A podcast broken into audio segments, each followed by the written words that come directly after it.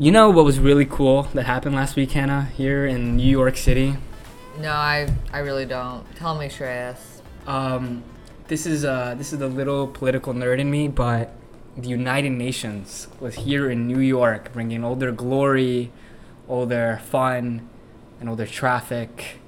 And I actually had the distinct pleasure of seeing the Philippines motorcade drive by on Fifth Ave. So I basically met the Filipino president. That's amazing. Thank you.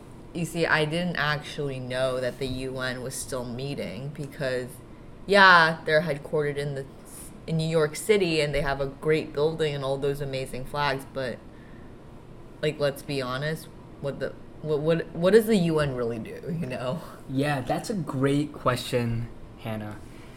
I think the UN, from its conception, was a great idea. It's a democracy of countries coming together, voicing their concerns, trying to align on priorities, and they put out some pretty ambitious goals that everyone can agree on, like women's welfare, universal human rights, peace during COVID, how to align on that, global warming, and this whole idea of having one nation, one vote, and separating themselves into committees. But in practice, that is rarely what actually happens. And I think a good example is this. It's one nation, one vote. Those leaders get to represent their country in casting what their stance will be on the global stage. But who elected the Chinese president? Who elected the Russian president? Both of those people sit on the Security Council that gets a veto. But they're not representing their people. They're just representing their own interests, their own institutions' interests. So I saw this really interesting video that it describes the United Nations as not one nation, one vote, but one despot, one vote. And that clip is right here. The UN is international democracy at work. One state, one vote. The trouble is, international democracy is not actual democracy, offering full democratic rights to the folks back home. Take the Palestinian Authority, whose leader is entering the 12th year of his 4-year term, and whose stated goal is a country without minority rights, or more precisely, ethnically cleansed of Jews. In practice, the UN's international democracy formula allowed Saudi Arabia to be elected to the Human Rights Council in October, for a 4th term. Iran was elected to the UN Commission on the Status of Women, even though President Rouhani himself was elected only after 99% of candidates were summarily disqualified, including every woman. One might describe UN democracy as one despot, one vote. It's not really one nation, one vote, but for 5 members specifically, they get a lot more power than the vast majority of other countries. Right. And as you mentioned, when maybe in its conception, it was good. But now we see China, we see Russia. Clearly, agendas have diverged a lot. And I think that's shown by that Xi Jinping and Putin didn't even come to the UN meeting this year. So here's a perfect example, to your point, of what is broken by the United Nations. The worst human rights crisis that's happening right now that is newly developed. So not like ongoing problems like famines and poverty, but a newly developed human rights crisis, Russia, Ukraine. And when Ukrainians are regaining ground, they're finding major atrocities against civilians. And there's a New York Times investigation that found a video of civilians being lined up and shot in the back of the head by Russian soldiers. It's a huge human rights violation that we're seeing right now, that we're living through. And the United Nations has not and will never be able to condemn what is happening in Ukraine because Russia will veto it every time, China will abstain every time, and India right now, they're elected to the rotational side of the Security Council, has also abstained.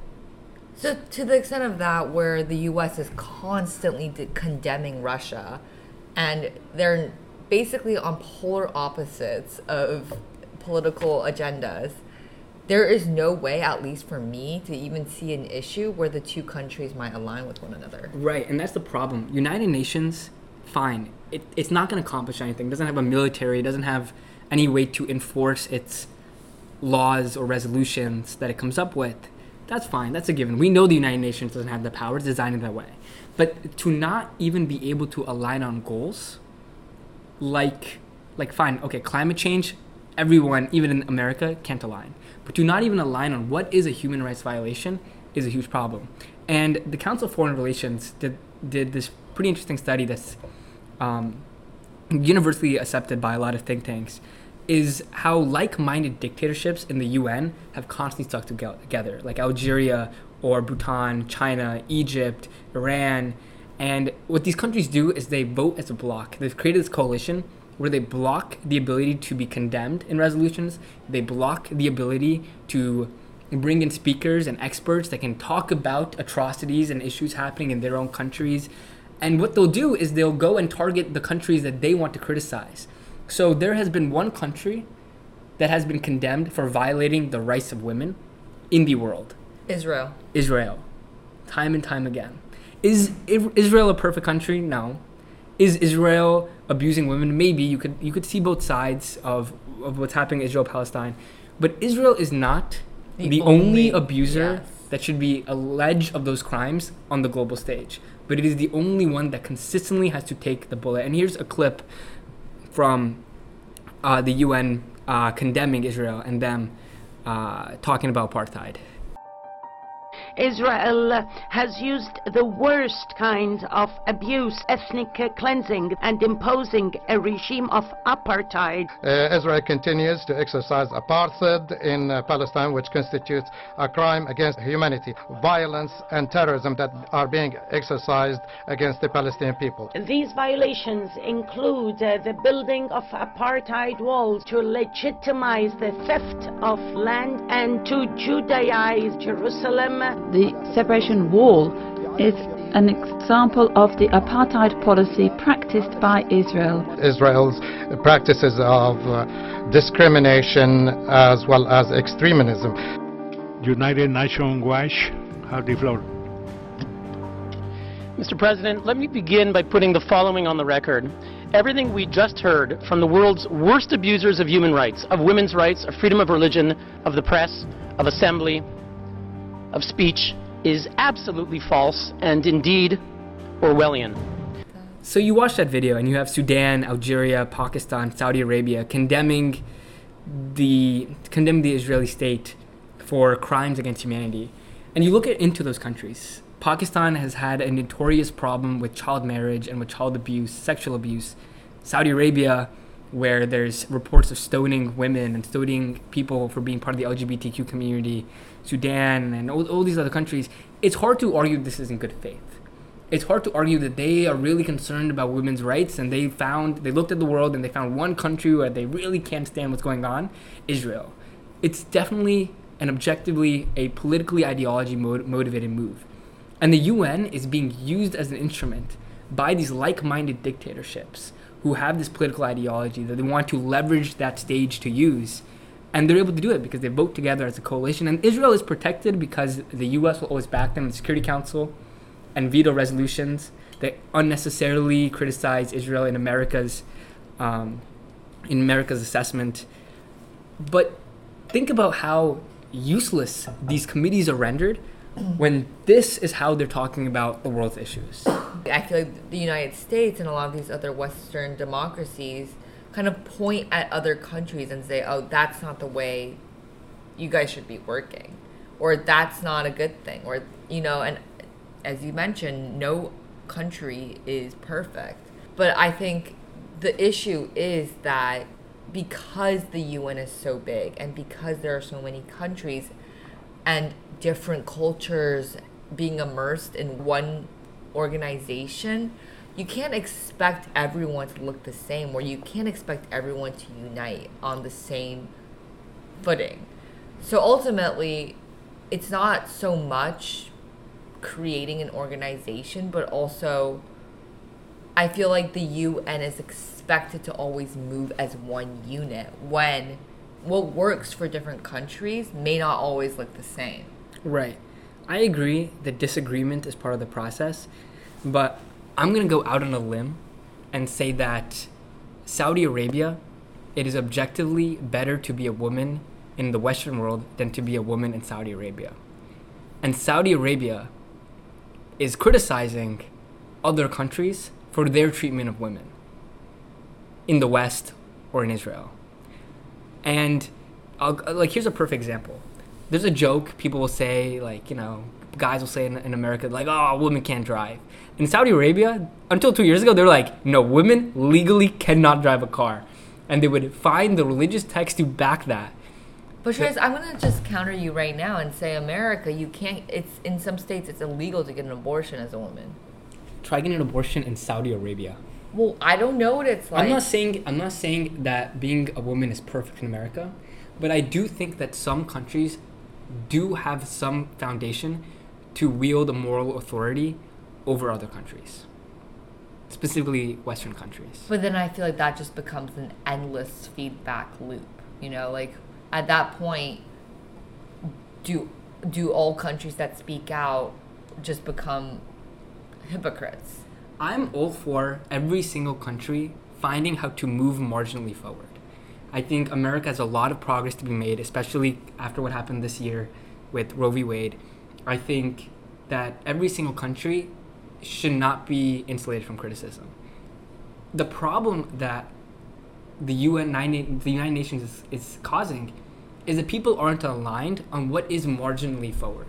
That if countries like Sudan and Pakistan and Saudi Arabia are going out and criticizing other countries and stopping through votes from speakers and experts from coming in and talking about how dire the situation is in their countries and stopping resolutions from passing that criticize their own countries, they're not moving marginally forward. They're moving backwards. Or maybe not moving at all. And the problem is the United Nations can't align all these countries on what is the future supposed to look like for women's rights, but also other rights like democracy and freedom of speech and freedom of press. Russia is right now one of the biggest violators of freedom of press. And they are on the Security Council where no one can criticize Russia for the murder of journalists or the murder of people in the opposition party. And not being on the same page on what is marginally forward for your own country makes, in my view, renders a lot of what the United Nations does when they come together pretty useless. Here's a thought that we also heard from students, having a stage for dispute is better than no stage at all. And activism, even if it's fake activism, is still activism. And that's what it really boils down to, for me at least, in terms of looking at the UN. Because clearly we're kind of aligning on the same thought, which is that the UN in its current state isn't really productive, and structurally it's a little flawed in the sense that these 5 security members can basically veto anything, yet these 5 security members can't agree on anything. Mm-hmm. The UN is pretty inefficient, and we don't really even know what the UN does. So should it even exist? I think the reason the question is relevant, first of all, is because we are the biggest donor to the United Nations by a huge margin. We give 25% of all the money the UN earns, and the second country gives 10% less than that. And all of its biggest successes that the United Nations is able to leverage to have credibility, like COVAX, we donated more than any country by a huge margin. We gave 40% of all vaccines that were donated through COVAX was through the United States. So it's a good question of whether the US should back out of the UN. It's its own baby, this project that it created. But I think it does serve a purpose. I think, to your point earlier about it's better for all these countries to get in discussion and disagree than let it all bottle up, I think what the United Nations solves for is information asymmetry. That is what causes a lot of these problems and a lot of these wars. And it's an amazing thing that all these countries that hate each other sometimes, yes, Russia and China skipped this year's United Nations meeting, but all these countries that hate each other sometimes can just meet up in one city and just talk to each other. And that every single world leader, no matter how crazy they are, gets 15 minutes to address everyone as an equal. So they do solve for something. But how much weight do you think that really has? I completely agree with that. I think a lot of the times, like, for example, when you think of the UN, you said it was amazing to see, you know, technically you met the president. Of the Philippines, yeah. We're boys now. Correct. And you see all these flags, and it's like this great symbol of diplomacy and that everything is okay. But that's all they are, a symbol. Yeah. A lot of people criticize that the Security Council gets a veto, and that definitely is a huge problem, but it makes sense in terms of military strength. Who are the countries that, if they want to engage in world war, would be able to? China, Russia, the US, and for some reason Japan and France are in there, but you know, that's fine. That's historical reasons. But those three countries having veto power, I think, is important, because it lets those three countries in a very non-lethal way air out their problems. That when China decides to abstain, the US has no illusion of where they stand on an issue. And knowing where everyone else stands, you can't even start a discussion without it. You can't start compromise without knowing where you start. So what do you think? Is everything not okay with the UN? Let us know your thoughts at specs@stern.nyu.edu. And tell us who you think is the most attractive global leader and why Justin Trudeau. See you next week.